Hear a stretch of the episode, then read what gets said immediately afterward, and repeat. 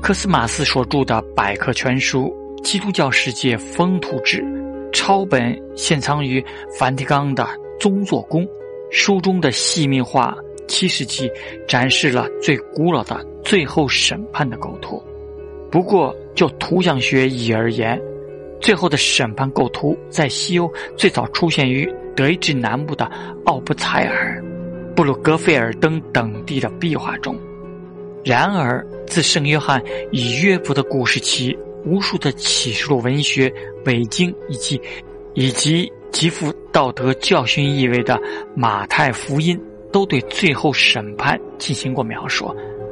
这一象征性图示的变体是如此之多，以至于我们难以确定它的典据出处。莫瓦萨克。阿尔勒和西班牙的圣地雅各、孔德波斯特拉等地，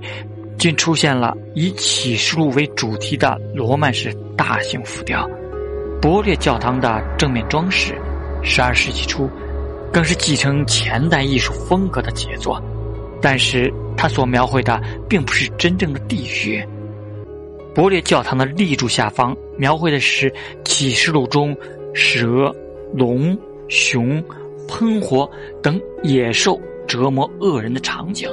上方是几乎占据着整张构图的基督，彰显出自加洛林王朝以来的古朴威严气派。但在后来的圣坦尼尖内拱顶上排列着智者的恶魔，科贝伊、拉昂等地的教堂正面装饰中，恶魔的领土已经大大扩张。不过，若论最优秀的地狱题材的罗曼式雕刻作品，则非以下两者莫属：